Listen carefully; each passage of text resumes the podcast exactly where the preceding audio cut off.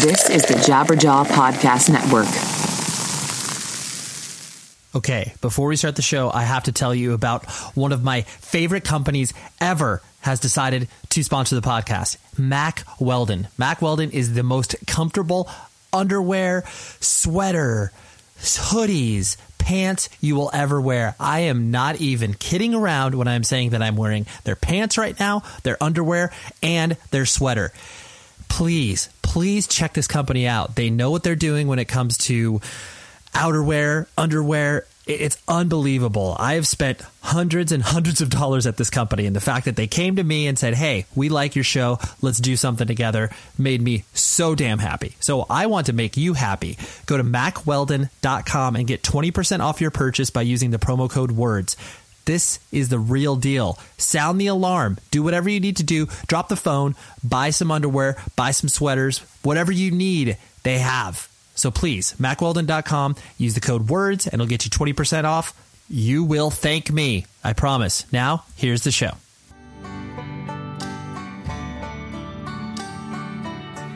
Hello, everybody, and welcome to another episode of 100 Words or Less. But this is not just another episode because this is the five year anniversary. Oh my gosh! Woo! Yeah! yeah woo! Five year anniversary. This is uh, what episode 260. Holy crap! This has been amazing. I um, it, this podcast has changed my life in the most positive way. I've been able to have great discussions with people involved in independent music, and uh, this is something that I believe in so greatly.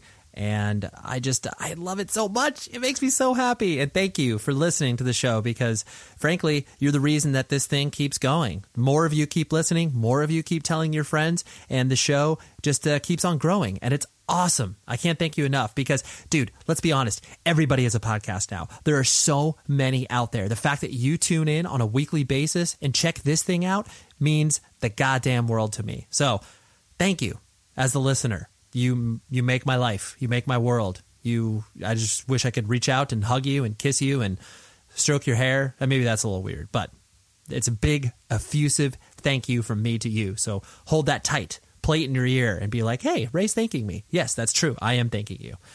And I am also thanking this week's guest. How about that for a segue, right? What a professional. the guest this week is none other than Chris Colohan, who is the vocalist for a band called Sect, which is an unbelievable, unbelievable band. He also played in bands like Left for Dead, Cursed. He is no joke, top five favorite vocalist of all time. And he's uh, to boot, he's also one of the nicest, most down to earth, and intelligent human beings I've had the privilege of having in my life. And he also runs an unbelievable company called Vegan Magic. He does some uh, vegan bacon grease, and he's also launching a bunch of other cool projects. And uh, I am so happy for him being able to do this very, very professional thing, which we talk about in this interview. And um, he's frankly only the second guest to make a double appearance on the show. I had him a couple years back, uh, episode I think we were in our 30s if I'm not mistaken, and um, I was I just love him so much. I was like, you know what, let's let's have you be on this five year anniversary show, and um, yeah, then then that's what that's what we'll do. So let's get some business out of the way, and then I will talk a little bit more about Chris, and then we'll just uh, we'll let the interview roll, right? Because that's what we do here. So Rise Against, I've been telling you for weeks and weeks at a time. The record is out this Friday, the seventh of June, and at least it's the seventh. I think I it's so bad this Friday. Okay, you're listening to this on a Wednesday. It's coming out Friday, but go to riseagainstshop.com to get your last minute pre-orders in. Most of the stuff is sold out just because I've been telling you so often about it. But uh, they, they still have some cool limited edition vinyl there. Dive into it. Wolves is an unbelievable record. I've been spinning it pretty constantly ever since they sent it to me, and I'm just uh, I'm so thankful that uh, this band exists and they're touring with Deftones and Thrice this summer. Go to a show, and uh, I was about to say support the scene. I mean that this is at arenas, so you're you're technically supporting the corporate scene, but nonetheless, it is still an important tour because, dude, these bands like all just just really, really not only genuine people, but are doing you know playing music for all the right reasons and influencing a lot of people in the process. So awesome stuff. Thank you very much, Rise Against, for your support of this show. And uh, I appreciate that. So, yeah, riseagainstshop.com. And uh, I also must tell you about one of my favorite podcasts on the Jabberjaw Media Network. I listen to it on an almost weekly basis Lead Singer Syndrome from my good friend Shane Told. He uh, interviews people that are lead singers of band. And uh, I was a lucky guy who got to appear on the show, uh, I don't know, a couple months ago. I can't remember exactly when, but uh, you can dive back into his archives. He's been going at it very strong and has a very devoted following of people that listen to him. And his show keeps on growing, keeps on getting better. And he's, uh, I don't know, like 60, 70 shows into it, maybe a little bit deeper, but uh, his show is really, really good. So, you can find it. Google it or listen to or listen to it on any podcast catcher that you may be listening to this very episode on. Lead singer syndrome. It's a great show. Check it out. And it's part of the jabberjaw media network. So there we go. Some some family family ties there um, yeah so that's it from that perspective but chris Colohan like i said just uh just a great conversation we talk about a lot of different stuff, uh, especially because he's been running a business for the past couple years. And there are so many intricacies in running a business, and it's not easy. And we talk about that. And um, yeah, he's just the most real deal dude I know because uh, he's been all of these things in regards to just a, a die-hard, tried and true independent thinker. Um, you know, he's been straight edge for a long time, vegan for a long time, holds all these philosophical beliefs that still ring true to him. And uh, you know, he's almost 107 years old. That was just a joke, but he, you know, he's old, and I mean, I'm old for this whole youth culture movement thing. But uh, yeah, we still uh, stick true to this stuff that we uh, you know started espousing when we were 15, 16 years old. So, anyways, I'm just uh, so proud of Chris and what he's been able to accomplish, and uh, frankly, I am proud of what we've accomplished here at the show. So there, it's a nice, nice bow on that I was going to say synergy. I don't know. Terrible words. Uh, I, I've lost my train of thought. But regardless, this conversation does not lose its train of thought. It's very focused, very fun. And here it is. So here's Chris, and I'll talk to you after the show's over.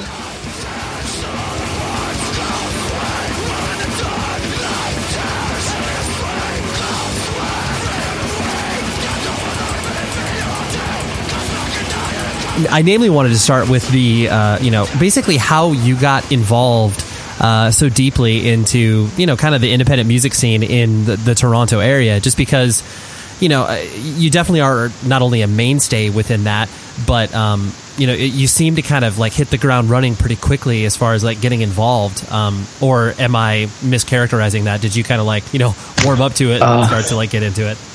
No, I, at the very beginning, I mean, I was really young, and um, there's definitely no way to talk about it without bringing up Logan and Chokehold and that whole world, you know, um, because that just happened to be the time and the place I was in. And I was really fortunate. And if that hadn't been right there and right then, my and honestly, the entire course of my life would have been. I probably wouldn't be here talking to you now. You know, um, so I was definitely just like a young, uh, dorky person with uh, frustrations to, to try and direct somewhere better than I was directing them uh, when I like happened upon everything like this. And it, no, I, I, definitely immediately knew that that was like something that felt like it, it spoke to me and was definitely for me, you know, right off the bat. Um, and I played music already with friends, with high school friends. Um, so it just, I don't know. I guess I hit the ground running. I didn't really get get going in terms of bands or things that people knew or cared much for until a few years later. Even Left for Dead or something what didn't it was more of an after the fact. You know, like the world we actually ran in in Hamilton at the time most had mostly dried up you know compared to the few years before that. So it was really a small bunch of us kind of amusing ourselves. Um, yeah, so that's it. I guess I don't. I don't uh, how did I get involved in it? Um, I had a, a, really good friend named Naomi, and she dated uh, this gentleman named Zach Husted um, of House for Zach fame. If you ever heard of that venue, yeah, I, ha- I have heard of that it was wild. It's a block from my mom's house, so I drive by it whenever I go and visit her. But um, it was a, a, living room that some just wild things happened in in a house, a gross hardcore kid house uh, in Hamilton. Everything from like really early on with Earth Crisis or Unbroken, Undertow, uh, Mayday, Edgewise. Um, it's crazy. It's crazy to think of the stuff that passed through this, like just twenty foot by ten foot room. Um, yeah. So i was really fortunate to just to be in that time and place. I don't honestly know how how different my life would be or if or what i would have you know found or sunk myself into if it hadn't been for that and hardcore. And not just hardcore but hardcore at that moment too and the kind of the moment of uh i guess the political climate of it um and the rashness of it at the same time in the early early 90s people they knew the world around them was not acceptable and not the way we wanted to be and that we didn't want to be you know our parents and everything that came before us uh, so I don't know. They, they, I think the, I guess the anarchist kind of angle mixing with the lifestyle decisions. Um, Hamilton had its own kind of flavor for all that. You know, it wasn't really probably like things that were happening elsewhere, Syracuse or anywhere, or you're out in your area. Um, so I don't know. I, that spoke to me a lot because it was very questioning of everything, of your upbringing, of yourself, and your own attitudes and your socialization. Um, so I don't know, man. That's still kind of ringing out. Yeah. it's, so it's hard to say because it sort of feels like it's still happening, but I'm 42. no, totally. Yeah, the the uh, I was actually going to bring that up a little bit later, but you know, it, it seems uh, from every you know public. Uh, piece of art that you've put out there has always had political overtones and your opinion, um, you know, laced in within that. But it, it, seems to me that, like you said, the, the uh, you kind of were attracted to that immediately, like that that sense of, like you said, questioning the world around you and knowing that uh, you didn't want it to continue that way, so you're going to do what you can to rally against it. Um, was that a, a pretty easy idea for you to straddle up against, or like I said, did you have to kind of, you know? Feel like you became educated first before you had these opinions, or like most kids, mm. did, did, you, did you have the opinions first and then become? no, you know what? I maybe this is the reason that we're still talking about it this much later. I kind of had the opposite I was definitely like a, a nerdy, a nerdy kid, that punk kind of kid that really didn't fit into even the hardcore scene of things that that easily. Um, people definitely were there, you know, like Logan is the best example too. That that were were really good to me and and very open and just lent me a stack of records and things like that. But I I didn't take to them that fast. I mean, they appealed to me right away, but I could also see um, that the people that I, I was a little intimidated. You know, it was a bit of a replication of, of high school, even though it should be the opposite, the escape from what happens in high schools. But you can see when you're young, even that uh, in the course of a year or two, how, how quickly things change. And it's not to be superior or lay the blame on anybody at this point. I mean, you're we're kids, you know. So I think it's the mixture of of dogma and uh, serious ideas with people that are are too young to really know how much of it, how heavy to lay it on, you know. Um, there were things that appealed to me for sure, but I, I definitely made my changes at my own speed, and it took a little. It took me a few years to get to the place that I wanted to, but I, I immediately could tell that that was for me, but I didn't jump into it. Um, no, I really didn't. I was vegetarian already. Uh, I went vegan and I drank and all those, which to me are pretty normal growing up in Ontario, teenager things. Um, and I uh, I got it out of my system really on my own on my own time. Uh, and then when I was done with it, I was done with it. But I also had a lot of like the things that I was raised with. Like I mean, you and me talked before about religion, and that um, that was kind of part and parcel with me for giving up other things that I thought were really destructive in my life and in my socialization. So they were deeply rooted, you know, and they're still like I say, they're still ringing out. Those are things that are always part of your life and they're always around you in the world. So uh, I think that it picked a pretty good, pretty good horse. right? Yeah, pretty good lane. Let's stick in. Yeah, you never, you never t- totally understand. It's not like a war that you win at some point. You know, like questioning the world around you isn't necessarily the find you don't find an answer, and you're not really made, meant to have an absolute answer to everything. Just uh, it's the act of perpetually questioning it and yourself and where you're at. You know? Yeah, yeah. Well, it's true. There, there really is no finish line. Like it's not. Like, no, there shouldn't be. Totally. Be just you'd be dead. Yeah, exactly. There'd be no point to life. right. Um, and something that I noticed too, where um, you know maybe this is me just projecting on you, but you seem to you know get along with a lot of people in the context of you know many different not, not like music scenes and you know because I'm sure you've witnessed like many of your friends uh, or other people that go to shows. You know when you start to you know experiment with music and you go to shows and you start to you know hitch your wagon to something, um, you don't necessarily uh, Uh, can mingle in between crowds. You know, it's like yeah, there, there's yeah, yeah, it's like you're the punk kid or you're the hardcore kid, and you know, yeah, you can like you know dip your toe into it, but it seems like me or from from my impression of you is the fact that you could kind of you know go in between these different scenes, so to speak. You know, acting like it's like you're some ambassador or something, but like you know what I'm saying. but it's like you, you seem to flit in and out of it. And was was that kind of your experience in that? Uh, well, I just like the things I like, and the world is really big, and hardcore isn't isn't even everything, you know. So I I wouldn't want to I wouldn't want to just have that in my life and not have other things. Like the whole time, I mean, growing up, I liked pretty much everything other than what was like kind of current and what was really like radio-ish. Like even things like in the grunge kind of era, I was just discovering hardcore, and I was kind of a a dick about that stuff. I probably could have seen some great bands and seen them in clubs and stuff like that too. But I, um, I don't know. I, I liked everything. I liked always a lot of old, you know, things. Um, old, just old rock and roll and old blues and soul and jazz records. And I would not want to know every fucking thing about Agnostic Front and not have John Lee Hooker in my life. You know what I mean? Yeah.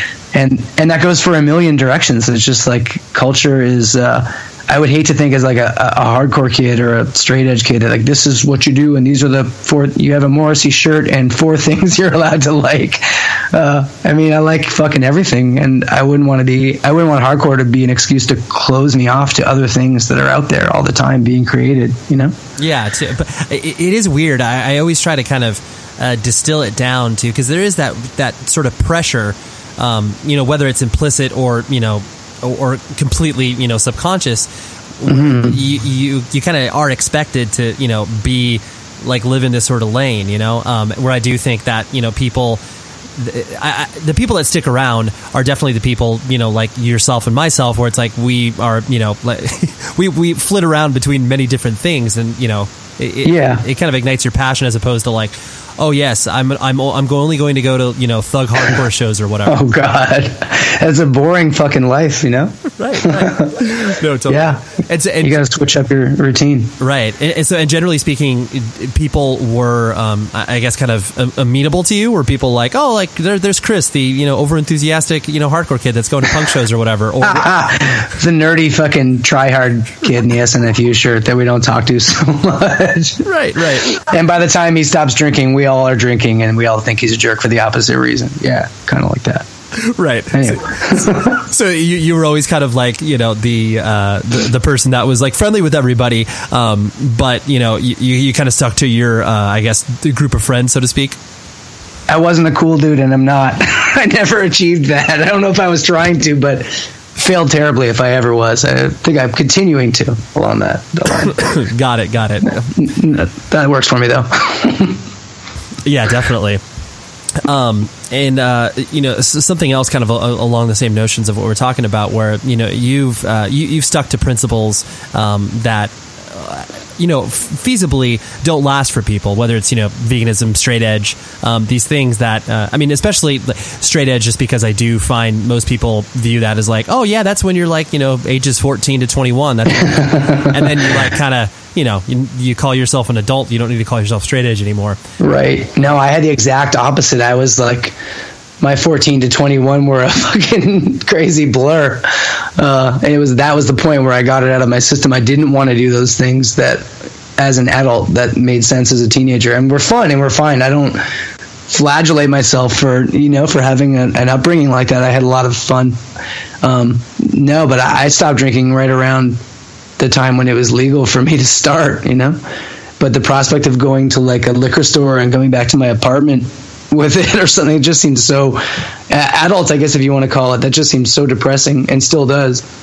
That no, I, I like those memories where they are and the way they are, and they're ridiculous, you know, like just growing up in Hamilton and I don't know, getting into all kinds of mischief, and I like that. But uh, I don't know I, I'm inclined towards a lot of anxiety, and I drank to deal with people and to be, you know, I was the ridiculous kind of fun, over the top guy.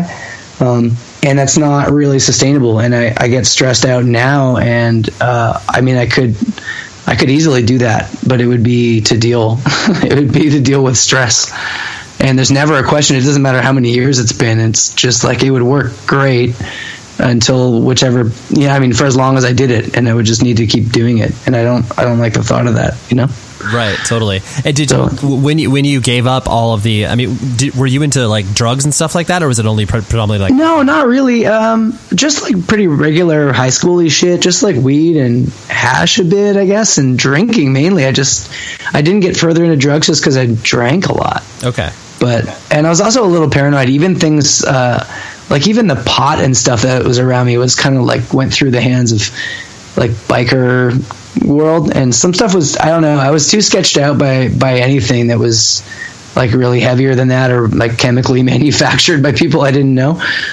You know, it was like people did a lot of acid and stuff like that when I was in high school, and I never. I just was. I don't know, too too paranoid to, to mess with that. Paranoid in terms of like the trusting the, the people it came from or whatever could be in it that wasn't supposed to be. So I just mainly pot and hash. I think were the only things I ever did a lot of. But got it. Yeah. And, then- and then when you uh, when you gave up drinking, was it you know like cold turkey? Was it one of those things like you just you know dropped it one day, or did you have to? yeah. Oh wow. No, I just dropped it on a dime.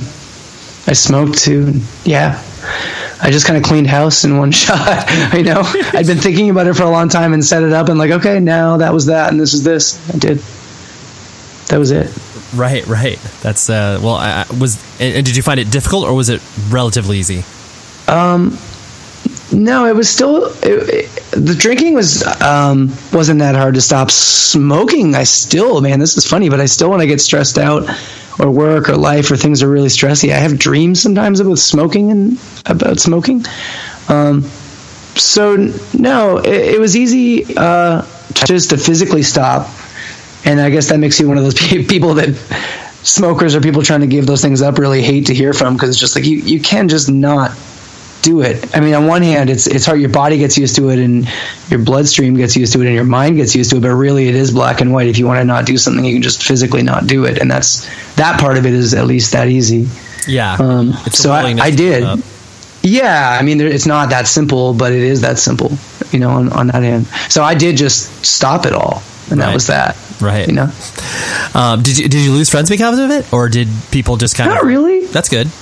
No, no, I can't say I did. I was didn't have a lot of. I had like a close kind of circle around me of, of friends, but I never like a a lot of. No, I can't say I did, man. Yeah.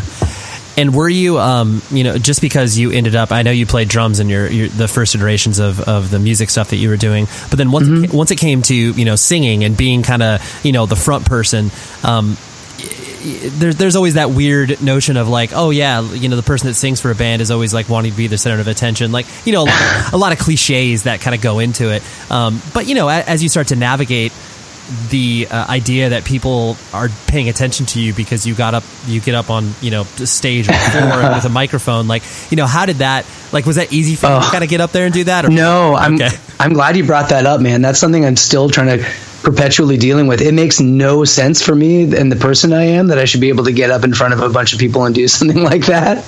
Still, because I'm you know I, I get pretty anxious in front of people, but I think it's just uh, as a vent for for frustrations, like the same as it was when I was 16.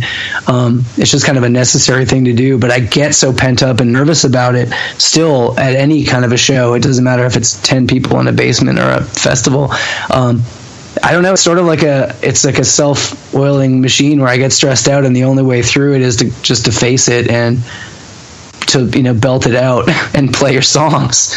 You know, yeah, So- absolutely. So you, I mean that is the solution to the stress. Is just like all right, here we go, and then the second it starts, is usually I don't I'm not so worried about it. Or once I'm kind of in the zone, but it kind of have to go in the zone and forget yourself to do it. right. So And did you um you know with with that attention that people start to pay you you know e- you know e- even on such a minor level of you know people seeing that like oh hey it's you know Chris he sings for Left for Dead or Chris he sings for Curse and like people wanting to know you because of you know who you are rather than like wanting to get to know you as a human being um yeah.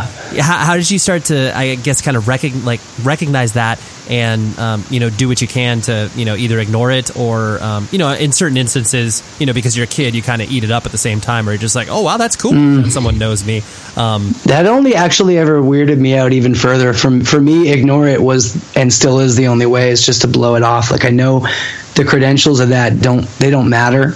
They only really saddle you more, you know, like I guess egotistically, and they just they make it more complicated. Uh, when all you really want to do is be a person in a room with people that are like-minded and into the stuff that you're into. So I never, I really did not like ever like becoming that, person to people. Um, I think it's worth investing in ideas and uh, rather than the people that you know that embody them. But I also recognize that our world is really pretty transitory, so it it creates the impression when there's people that are around longer than most that it, there's something kind of special about them when it's really not the case. So I don't I don't like being it, but it's uh, definitely over dramatic to to make a big deal of it because you do you play music and you put a lot of yourself out there, and I know I put a lot of myself in personal too much information. like I don't really have a, a filter for how personal I get about myself. So it's it's like people think that they know you really well, and in my case, I think they probably kind of do. You know, based on on music, and that's kind of my guideline of whether I'm doing it right. But you're surrounded by people that have you at kind of a disadvantage like that. So I, all I ever want is to just be hanging out on the sidewalk with people. Um, so it, it only ever makes me weirder in the odd time that someone is like that uh, right to me at least. if they're like that and I don't have to know about it, that's fine. But definitely, I don't know. The the takeaway is you just shouldn't do that with people. Period. You know, you should focus on what is it about them that you like because that is applies to you just as much, whether it's politics or lifestyle things or something they do in music. I mean, any of us can make this music, and any of us can make statements and live by them. You know. Yeah. So it's more like, what is it about those statements that you know are those ideas? That's what that's what you should be looking at. So Right, right, right. No, that makes sense. Yeah. Um, something uh, that I, I want to dig into as well. You, you worked a long time at uh, Suspect Video, which you know most people, I most yeah, most people you know that uh, are listening to this probably have no idea what Suspect Video is, but you know it's an un- unbelievable like independent. Um, was it was it a small chain or was it only that one store? Uh, there, that was the original store, and there was one ex- other store on Queen Street for a few years. Um, no, it was really just like two locations. Okay, Uh, yeah, you know, it just closed down. It just closed down in the last couple of months because that block got sold for. Guess what? They're going to turn it into. now let me high, high rise apartments. Yeah, yeah. The only thing they turn anything into. Of course. Yeah, like an entire city block worth of condo, like a whole big square of a. Yeah, do you remember that block in Honest Ed's, the huge, crazy I do. Yeah, yeah, yeah. That entire block from Bathurst to Markham Street and north south um, got bought out for some crazy mega condo. Wow. So yeah, um, I mean either way, it was a really tough go for that store for the last few years. But yeah, uh, it was there for 25 years, and I was there for 14 of it. right. Um, It was just a great kind of cult video and bookstore, and just uh, oh, amazing counterculture place that I don't really. I feel lucky to have been been part of for so long. Yeah, that, and I think people that have that uh, experience with something that is so not only independent minded and you know catering to you know a million different subcultures as far as interests are concerned, but you know just, Yeah. just having that uh, that uh, ability to dip into all of these you know frankly fringe things that people are just like oh no I'm not into you know Japanese horror gore like what that doesn't make any sense but um, I'm sure because Yeah. because you worked there, you were able to get influenced by a lot of different things that you probably would wouldn't have access to prior to that. Yeah. Oh God, yeah, completely. Yeah, just obscurities. They had a lot of stuff that I mean, they had VHSs, just tens of thousands of tapes that uh, you got to figure at this point in the game that's there must be at least a dozen things in a pile like that that could be the last copy of that in the world. In any any pile that big of a format that dead. Um, yeah, but you're right. There's a lot of old old Italian horror, just obscure exploitation and world cinema documentaries and things that you would never trip across you know otherwise i wouldn't they're not online there's things that just never don't pop up and maybe never will but you're right yeah it really opened opened me up to a lot of things No, that's great. Yeah. And, and did you? And, and I guess because of that too, um, you kind of. Uh, y- d- did you, I guess, understand business a little bit better because you were kind of, you know, working there, or was that something? That, no no, you just kidding. no i'm terrible at business always will be no i'm awful at it Okay. No. I understood movies and what I liked about them a little better. That's about it. That's amazing. I love it. I, Yeah. I, it's just it's it's so funny because you know most people um, you know would uh, would look at a person like you and be like oh you know like well spoken, intelligent, and you know has a, has a strong point of view and all these you know artistic leanings. Um, yeah, there's probably some business sense about you, but you no, Yeah. not equals not equals business savvy at all. right right. I just love that. And now I'm saying that as a person that runs a business, I can definitely vouch for that. Totally, totally. Which we'll get there. Um, okay. the uh, and so, something that I've always you know admired about you as well is the um, you uh, you know even though we are speaking over Skype uh, you know there's been a resistance to certain aspects of technology and the trade off that it is when uh, people adopt one thing in their life like what you know what are they trading off um, and that's that's always seemed to be something that you are are very conscious of um, whereas I think a lot of people don't uh, think about that bargain when they're entering, you know, one piece of technology over the other or whatever. Um, has that? Yeah. Is that something that is pretty uh, prescient on your mind and you're kind of, or is Yeah, that's a good that's a good call for sure, man. Like I I, I grew up I grew up on Orwell, you know, and things like that. Really, way too too fucking young. Um, and I, I I feel I'm also lucky that I grew up kind of with one foot on each side of the kind of computer generation. You know, so uh, I kind of felt really wary of that as it as it came up. So I always, and I'm not completely out, you know, out of it. I'm sort of somewhat connected where I want to be, but mostly not. Um, but no, I wouldn't want to. It, it's kind of an illusion, you know, and just in the classic, I guess maybe Buddhist way you'd look at it, it's just like it's a, it's a hallucin, it's a digital hallucination for the most part. It's a reflection of your life, but it's not. It's the means. It's not the end, you know. So it's great. I mean, look at this. We're talking from thousands of miles away. Just like, and that part of it, you got to take the take the good of technology like this that makes life easier. But you can't get so wrapped up in it that you're you're thinking about that and and your I guess your alibi more than life itself, more than like firsthand life itself. You know? yeah, totally. Well, I mean, I think it, it, ultimately the people that uh, I think have a healthy relationship with technology is the fact that you know these are tools. Like this can't, th- this can enhance your life, but it can't Yeah. consume it. You know. Totally. Yeah, yeah. And it's funny too because I think not growing up on it, um, even people that are younger, uh, they learn, they get over it. Like I never had Facebook until I had uh, Vegan Magic until I had to do it for the business a couple years ago. Um, so I have even less skill as a younger person at knowing how to turn it off.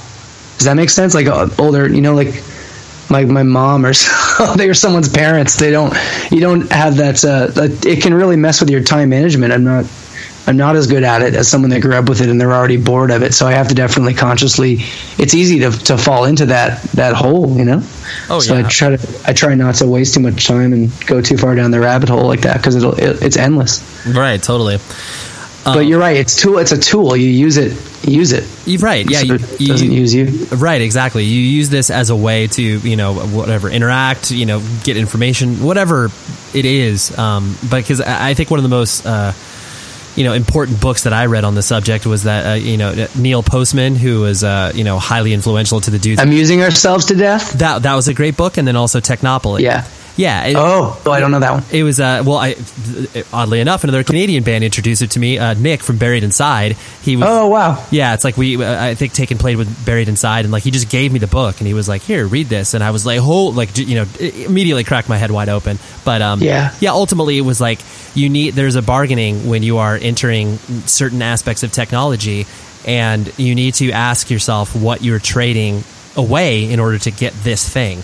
And so I think Right. that was just yeah, like you said, it's you know it, it's a tool, and as long as it's not uh, distracting you from what it is you need to be accomplishing or doing in real life, then it's it's, right. it's only and dude it's made to. I mean they're they it's it's it's literally made and designed to at this point to kind of suck you in and to keep you in and to keep you doing something. They're they're showing the comparisons between the, the the things that happen in somebody's brain when they're kind of refreshing something on like Facebook or Instagram or something like that, and the actual like the dopamine shit that happens in your head is is totally relative to to like things with cocaine or uh, I mean they're the same the same things are happening in your brain when you're you're waiting for like a some little satisfaction, and you're perpetually trying to like.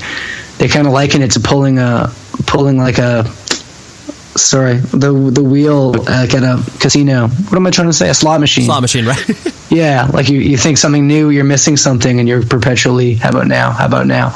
And it just gets to be less and less like you lose track of like, okay, but what is the so what?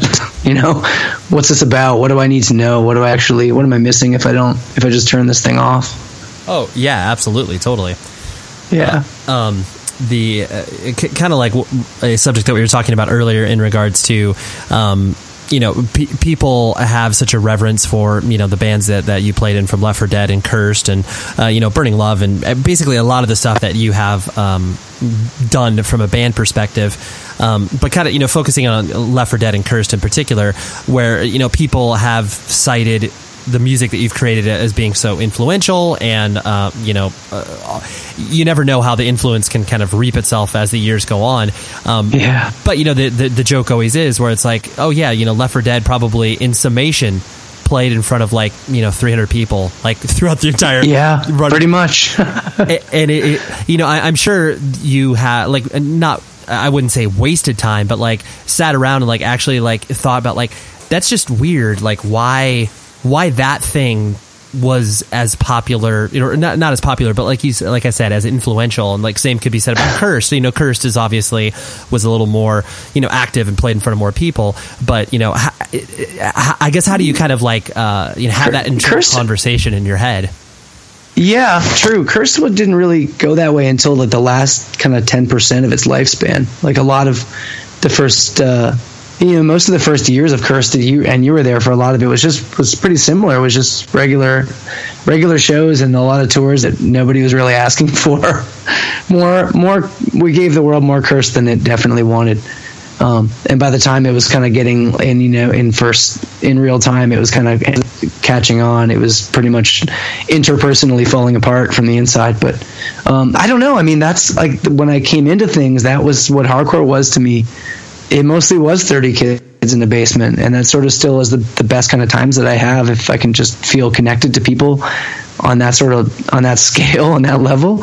Um, yeah, I, don't know. You're right. There's people, I, I guess, that bands have played in have influence, and they go on to make other better, bigger, and better bands, and that's that's good.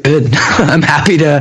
I'm happy for that to be. If that's the part I played in it, uh, I don't need it to be. I, I wouldn't do very well with it if it was any bigger, or you know, I don't know what uh, the scale really means to me so much as just like just doing the act of doing it is all I, I need to get out of it. You know, whether people catch on to it in real time or 10 years later or whatever the fuck. I, I just, I like doing it. I don't get it. I just know how to do it. Yeah, no, totally. Uh, It, it, it is weird because like I, I, I guess I think about it in terms where um, most of the things that become you know successful, even in, on such a you know small level as like an independent you know punk or hardcore band, the things that you find that you're not really putting that much thought into, um, like you know getting out there and like doing it and you know touring and all that stuff, i- are the things that become you know meaningful and successful because it's coming from this like really honest and true place where you know the bands that have you know no sort of impact whatsoever are the ones that you know might be spawned off of the fact that like oh hey like let's try to like make it you know because we know people, Well, yeah, we have a manager right. or whatever Well, you're right, man. You're right. Like if you're, if you're there doing it anyway to, to 10 people for years and years on end, like you're, you have to be doing it cause that's cause you want and you need to, to do it. It's something you need. Uh, you don't have an end goal that has to do with any amount of money or any record contract or any, you know, the idea of success like that.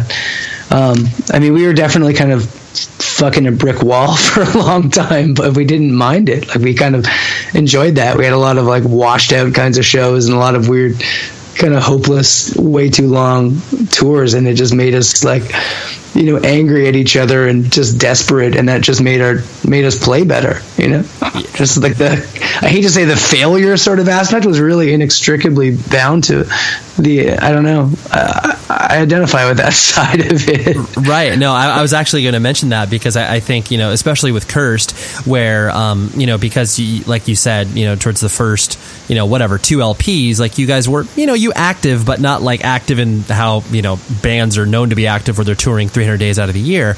Um, Sure. but the you know the the sort of black cloud that hung over you guys in regards to you know when you, the band broke up on the European tour because you know mm. equipment was stolen and just so many pieces of drama were existing during that whole time. Um, yeah.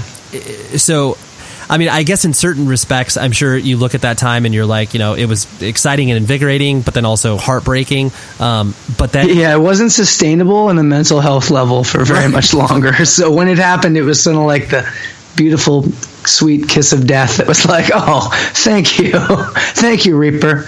We'll take it. Right. The, uh, yeah. The sweet, sweet kiss of death. We will take you. well, you know, when you're playing a band and it's kind of unhealthy or any, I guess, relationship too, and you're just like, it got so it's like we were locked into this weird, sick kind of dare where nobody wanted to be the one that punked out and just hit the button and called it a day. So we just kept on piling it on ourselves in this weirdly miserable, I guess, black flagish way or some, just some self punishing, unnecessarily Werner Herzog like way. Um, so I don't know. I don't know. I don't know what to tell you. I don't know if uh, that's a smart way to do stuff. It definitely made made the band and the music what it was. So I think we we kind of had the sense that it, it, was something special that we were doing for you know for posterity's sake. Um, but when it when it came to an end, like fuck it, it really there was like just thousands of nights of our life were like that, and it was not.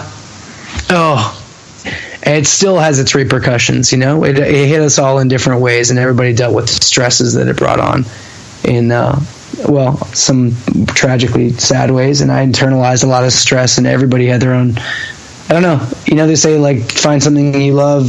They always say it's Bukowski, but I think it was somebody else. Find something you love and let it kill you. Right. I think it was one of those. Yeah, yeah.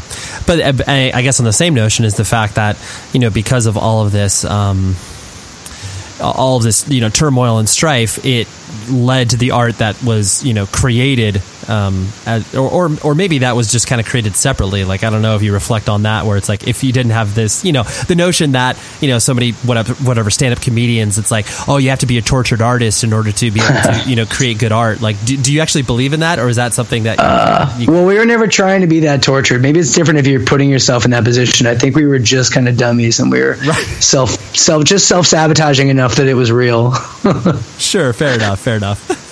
Yeah, you're like, for you guys, it was uh, sheer sheer stupidity rather than just total stupidity. Yeah, that's the secret of my non-success. oh, um, I guess dur- during those times, because you know, Cursed did do you know, I guess quote unquote larger tours in regards to you know you guys going out with Converge or whatever. You know, you, are yeah. playing in front of larger uh, audiences of people. Um, and you probably ostensibly some of the largest shows that like you personally have ever played. Um, yeah, for sure.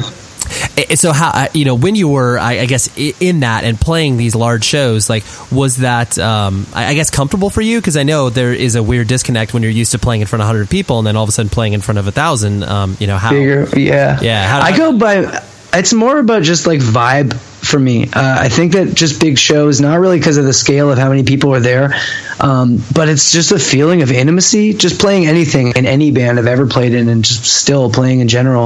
Um, I think feeling like just physically nearby to people, uh, feeling like you're communicating emotionally to them what you're trying to and that's really hard to do when you're you know in a bigger setting it's harder to come across so if you're at a festival and you're on a 25 foot long stage, you know, that's like got a barricade and something like that. Uh, that you'll usually find me like jumping down and over a barricade and into the middle of people or something. And it's not to be showy; it's just like to dissolve into it. You know, like I play music to forget myself. So any you know format of show or size or venue or capacity, whatever, it just has to have to be able to fuck with it enough that I can replicate the feeling of like I know I'm trying to communicate what I am, whether I have to physically like get down and scream in somebody's face or or whatever. So that that tends to like lend itself better to basements or smaller house shows or something where just people are right there and the energy has nowhere to go.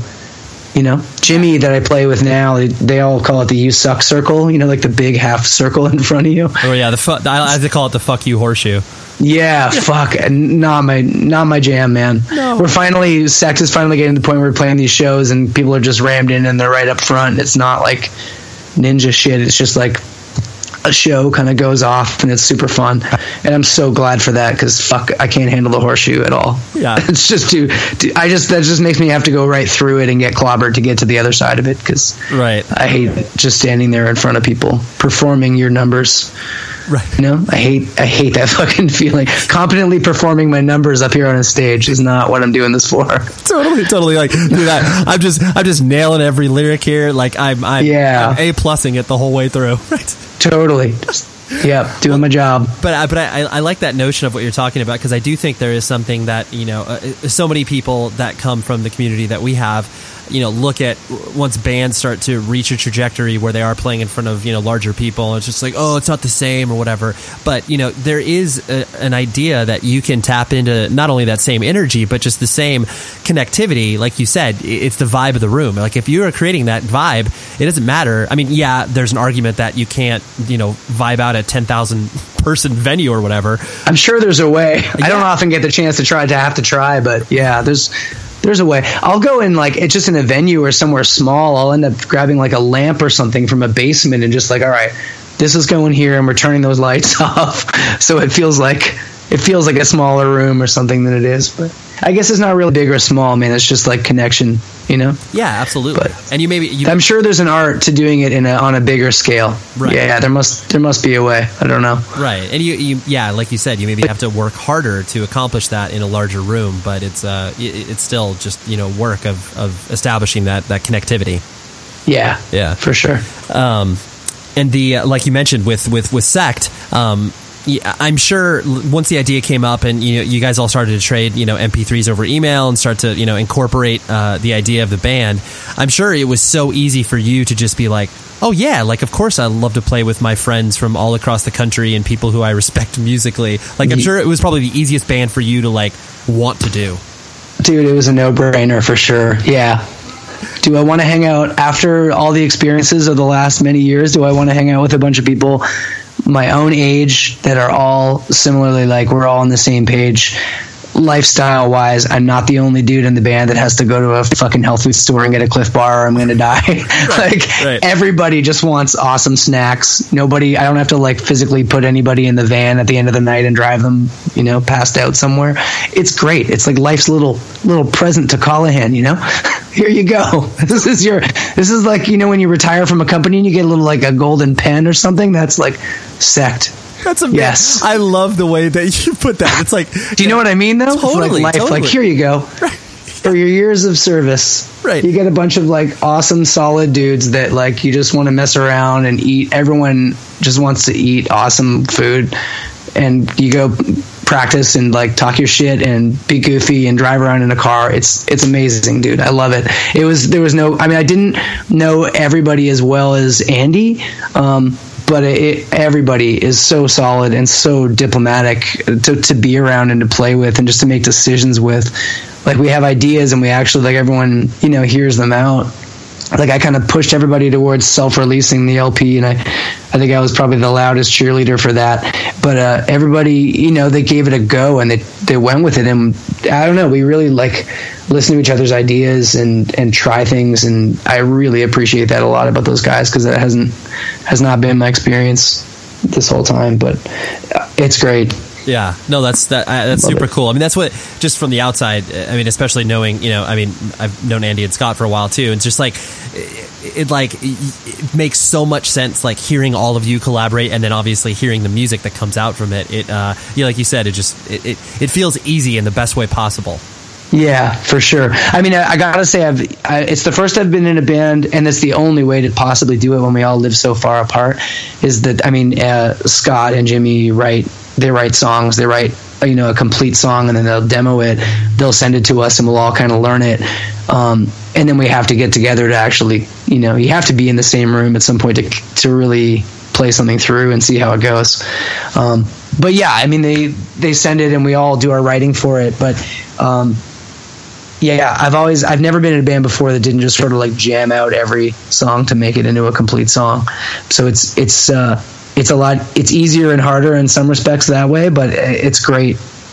to do. I don't know. I don't know how else to say it, but I, I no, love it. That's exciting. It's I mean, and it and it feel it feels that creativity too because you know it's it's stuff that you look forward to where it's like as opposed to you know you I always feel bad when I see people who are you know contributing to you know a band and are you know doing it for a living, and then you know it gets to a point where you know clearly that becomes work, and there's nothing wrong with that. But then the moment that it becomes work in the sense of like, oh, I get, we got to fucking practice for tour or whatever, you know, and that that's where yeah. it's like, oh man, you, like you don't actually look forward to that, and it's totally understandable because everyone gets yeah.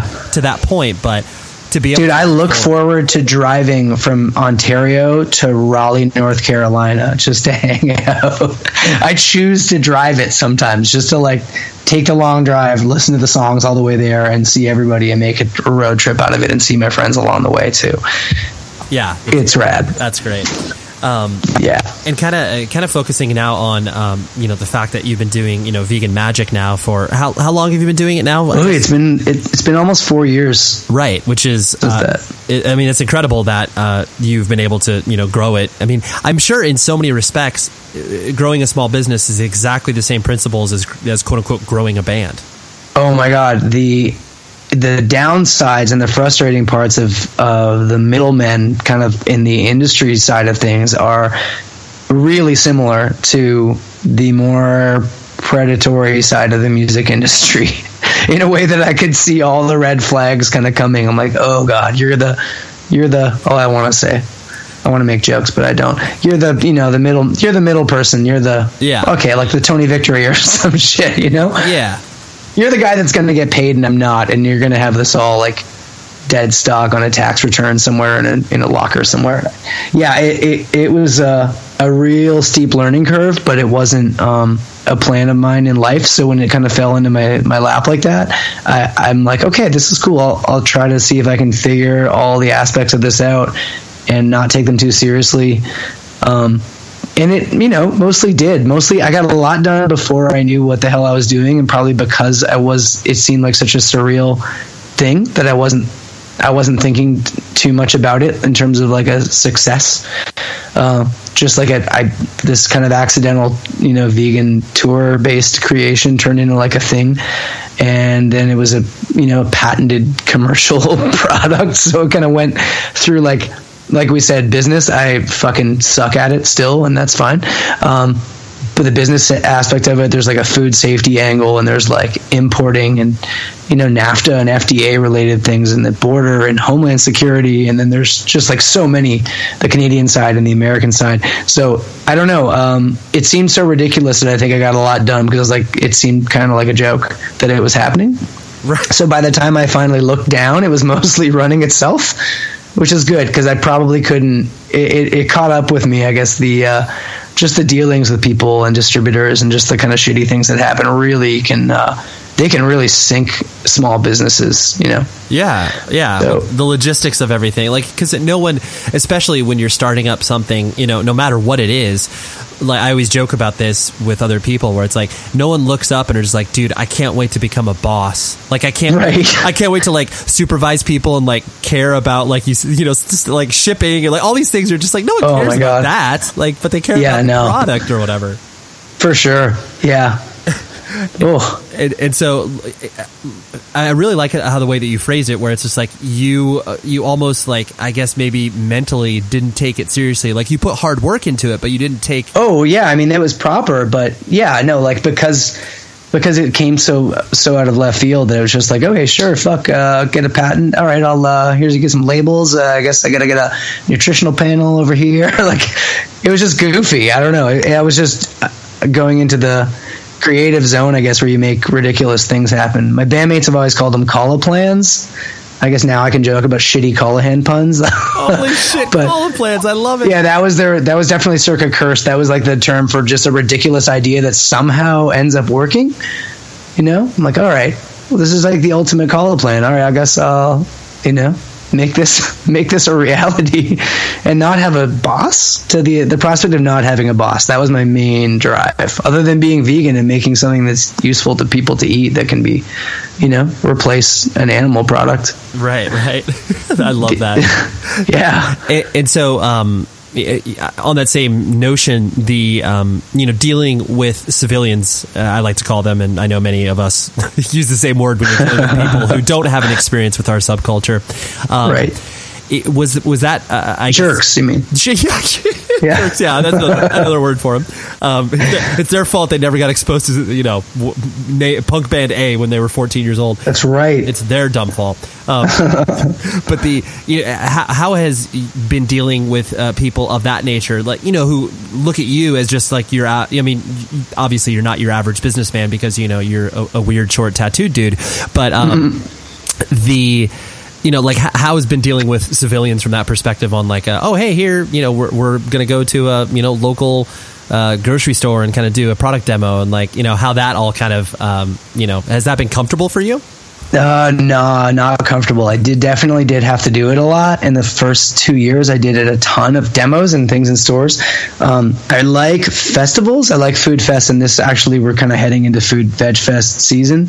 Um, I enjoy that. Uh, it can. It, it's really hard. It's like a lot. Like the Toronto has maybe the biggest one in the world, um, and it's something like sixty thousand people in the weekend come through. Um, it, it's you have to do a lot of a lot of prepping when you're making food for that you know potentially that many people. Um, and i still have a terrible habit of trying to do too much myself and not take the help that's right there trying to trying to help me. Um, no but the demos i really whenever i feel like i'm trying to you know push a product on somebody uh, it just feels like bullshit to me. Even though i know it's not i totally believe in it. I know what i'm doing and i know why just like the vegan angle alone, you know, just it's like a, it's uh, make things that somebody that isn't like you said, that isn't from our world, that even our world of veganism, that's the part of the vegan magic thing that I like the most is just like somebody's dad being able to, you know, like people that aren't like us to be able to see a bridge from the way they see things and the possibilities and the, the things they like to consume. Um, you know, to, to get over to uh, what we see is, you know, less destructive and less, uh, predatory kind of way of of life. You know, like to the world's kind of set up for a lot of terrible things to happen based on people not really wanting to look at the realities that go into an entire chain of events. And animal industries are the best example of that, I think. So for the same reasons as you know we we want to see an end to the things that people do to people, uh, the things that people do to other things are cut from the exact same cloth as exploitation. That's just like you're raised into it, and this is the way it is. This is what's on the shelf, and fuck that. Like it just never had to be like that. So to be able to make an alternative to that. Um, and just make kind of realities that never were there when I was growing up vegan too. Um, you can just fucking make them, you know? Right. And if they're useful to other people too, and they usually will be, then great. There you go. There's something that someone's buying that isn't pork that isn't an animal. So you yeah. can just make that. That's the part of it that I really like tap into, and I hate standing in a fucking grocery store trying to make somebody try something. Like I, I fucking hate it a lot, and I'm bad at it. Right, right. Uh, when I'm surrounded by people that know, I don't know if, if people are cool, it's good. But I get really vibed out when I feel like I'm a fucking traveling salesman trying to push some crazy snake oil on snake somebody. It's really, right. it's it's got a weird idea and a weird name, but it's like it's just it's coconut oil, bub. right, totally. smoky coconut oil, like. right. I don't know. Let's boil. Let's boil it down to this brass tacks here. It's, it's smoky coconut oil. Talking about coconuts and TVP or some some maple syrup. Yeah. Right. Right. And, and so, uh, have you found the? Uh, I you know, because you have a partner in this, right? Or no? Uh, no, no, I just do. So then, how how do you not fail a business, Chris? Like, I mean, since you're terrible at it, how do you have how have you faked it uh, this long? I don't know. It sort of tr- chugs along. Okay. Um, okay, you know when bands are a band and they get their thing going, and it kind of attracts attention you know, by like people see that there's a bit of a phenomenon happening and it attracts people in their business cards and they kind of notice and they tell you they can do all these great things for you and they want, you know, they want to scoop you up and get in on the ground floor and then they promptly just fuck it all up. Sure. Uh, there's a lot of that with this too, where someone like you know, someone will run like Vice or something will run an article or it ends up in the Huffington Post and this did. Um, and a lot of people kind of come out of the woodwork, but they, it's really hard to know except by trial and error where to, you know, how to pick the people that you deal with. Um, but no, I had a lot of real sidelining, man. I got um, I had Whole Foods come to me early on and want to be in there. And uh, I mean, I guess I can say this now because it mostly didn't really work out that well. But uh, just the distributors and the people in the middle of anything that scale, when you're something the size, I mean, it looks like a bigger business than it is. It looks like there's a, a whole, you know, big setup, but it's really me. Um, Bianca, my wife, helps me a lot, and a few of our friends help just doing every aspect of it. Right. Um, so it, it's really tough, man. Uh, I got just, whew, I don't know how to say it, but it can really, uh, it shuts down way bigger operations than something like us to deal with. Um, just the, the contracts and the things you have to do when you're in when you want to go in chain stores. Sure. Um, It's crazy. It's crazy. You can get, especially in the, the U.S. side of it, uh, you can get sued for everything that just makes no sense. Um, and you just have to keep up way more than your end of it is really stacked in the favor of uh, of the people in the middle. You know, I like. I like dealing with people at the end. I like dealing with like a customer that, or just a person that you know. But people will get in the way of you just like music you know people see that here's the thing you make and here's the person that wants it and here's how i jam myself in between those two things Right. uh, right. No, I mean, that happens a lot Yeah, well, I mean, it, it, that's exciting that you have been able to, um, you know, get it to where you're at now. And um, yeah, there's always, you know, the uh, the the fear of failure, no matter what it is that you're doing. But it, it's cool that. Uh, all these uh, I just love when people take all of the principles that they have learned from you know the beautiful music scene that we are a part of and then Yeah. take it out into the real world because that's the only way that other people find out about it you know it's like once Yeah. once people who may have no idea who the person is behind this product and then they find out that there's this whole other rich story that it, you know is interlaced with it where it's just like oh well maybe I'll, I'll I'll explore that and it's like you never know you know a, a person Yeah. a person's gateway can be through a food product as opposed to you know listening to the first Left for Dead LP you know it's like Yeah, for sure. It's, amazing. funny how much they cross over. Like a lot of the people I do a lot of business with turn out to be hardcore and punk kids and vegans in, in places, whether it's like Strong Hearts or Food Fight and a lot of places like that. Um, they're some of the people that I, I most enjoy.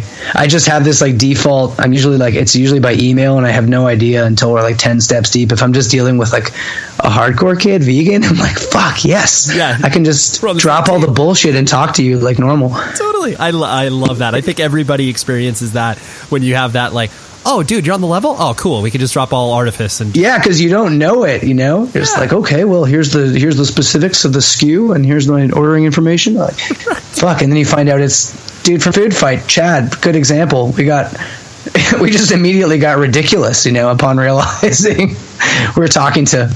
You know, Yeah. like-minded individuals. Like, just drop all the veneer. I mean, you have the, the business side of it. Just is what it is. It's just like music. Like, yeah, you you make a thing. Here's what it is. Here's how much it costs. This is what I need. This is what I need to make it. This is how much I need to sell it for. Um, but I mean, that's just I don't know. You just have to get through that shit to to maintain it uh, for the reasons that you like doing it, which is like the ethics of it and the fun and the creativity of it. Yeah, oh, absolutely, You know? and that's super cool. Um, Yeah. The last thing I want to hit on with this is this is purely selfish, just because I want to extract this out of you in some capacity. Is the um, you know you you've you've dabbled around with books and you know personal writings in you know a variety of forms, whether it's zines, um, whether it's you know the. Uh, Gosh, what was the what was the zine you released uh, two years ago? I know Billy Billy from Silverstein was kind enough and he got me a copy. Uh, what was the, the the or was it a book that you did? I can't recall exactly. I did uh I did something called Holy of Holies that was about two years ago. That was all Yes. photographs. Yes, that's right. Is it that? Yeah, yeah, that's what. But anyway, But there was a yeah, there was a book as well before that. Right. Called Negative Space. yes, yes, and so uh, you know the. Uh, I guess do you have more uh, of that on the horizon in regards to you know just being able to you know express yourself in that form, or is that like you know uh, a, a list on a list of uh, 400 other things that you want to get to? It unfortunately, I mean both. The answer is both. I do. Uh, I have a way backlogged list of things for writing, just like I do for everything else. Um, my friend Matt Finner, uh, a great great dude up here that publishes that stuff. Um, he runs Permanent Sleep, uh, and they put out so many good good things like that too. Um, Yeah, he put Negative Space out, and Negative Space was like a 35 mil, like a photo journal of a really long tour uh, that Burning Love did um, of the Southern Lord tour we did that summer. That uh, I'm not sure if we saw you in California in the course of that. It was the thing we did with Black Breath and Oh yeah, Martyrdöd. Yeah. Um, so it was kind of like a. I always had meant to do that, and I came by an old uh, 35 mil camera that was like the one that I used to have. Um, so I, it just was like really long. So it, it was like in in order of this trip, but it was about everything else in the day that doesn't have to do with the show. You know, the other like 23 hours of the day. Um, and then there was a kind of a story in the middle of it, kind of where it was geographically. Uh, so that's what that was the main the kind of bigger project we did that was like it's a it's a proper book. Um, so it was awesome that matt put it out. I felt really kind of accomplished i guess to have that i've never i'd done zines and stuff like that before but to have that uh, really felt good so i have more that i've been trying to work on uh, something called nine lives that i've been trying to do for so fucking long um, it's a little difficult to juggle now with business stuff all the time but i definitely have more writing um, that i'm trying to trying to do get done more books, more zines. Good, good. Well, that's Yeah. Because I, I, I'm waiting. I'll be, I'll be first in line, my friend. Okay, good. Well, Chris, thank you uh, so much for taking the time out of your day. This has been a, a fun hang, and um, yeah, I appreciate you want to do this again. yeah, man, it was great to catch up with you. Yeah, likewise. Oh boy, that was that. Christopher Colohan, even though no one calls him Christopher, but Chris Colohan. I uh, yeah, I can't tell you, the listener, how much I love him as a human being, but uh, hopefully conversation you're able to kind of gather that. But I just am so impressed with him, and I'm uh, glad that he's in the world. So thank you, Chris, for uh, breaking the technological barrier. That uh, I know you are a Luddite, like we uh, alluded in the interview, and uh, the fact that he was able to conquer his Skype fears. Uh, we did it. We did the damn thing. And we did the damn thing. The episode is now winding to a close, but I will tell you who the guest next week is, but not before I plug my good friend, Lowercase Noises, supplies the music for this show, and you need to be checking out his new record called The Swiss Illness. You can find it at any streaming provider and listen to the record if you want a moment of peace and stillness, which frankly we all need at this point because uh, the world is so stressful, right? So let this music guide you and make you healthier and all those other positive things. And um, yeah, so the guest next week is uh, is is a really really big one. This was one that I frankly was super nervous about, and I wasn't even sure how this was going to go.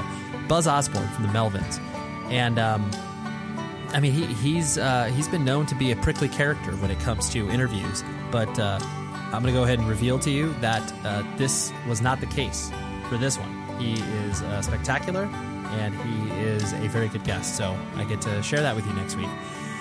But um, yes, again, from the bottom of my heart, the bottom of my stomach, the bottom of my soul, or the bottom of something, I really, really can't thank you enough, the listener, for paying attention to this show and acting well, not acting, but showing me that you care about this thing. You care about independent music. I, I'm just a vehicle. I'm just the person that's putting these conversations together. But it's you, the person who's engaged in independent music, is the one that's making a difference. And I can't thank you enough for caring about it, for bringing this thing forward, for showing other people not only the show, but just bands and all that fun stuff that we love so much. So, wow. Yeah, I'm feeling grateful, feeling thankful. So, thank you. That's all I got to say. And until next week, please be safe, everybody. You've been listening to the Jabberjaw Podcast Network, jabberjawmedia.com.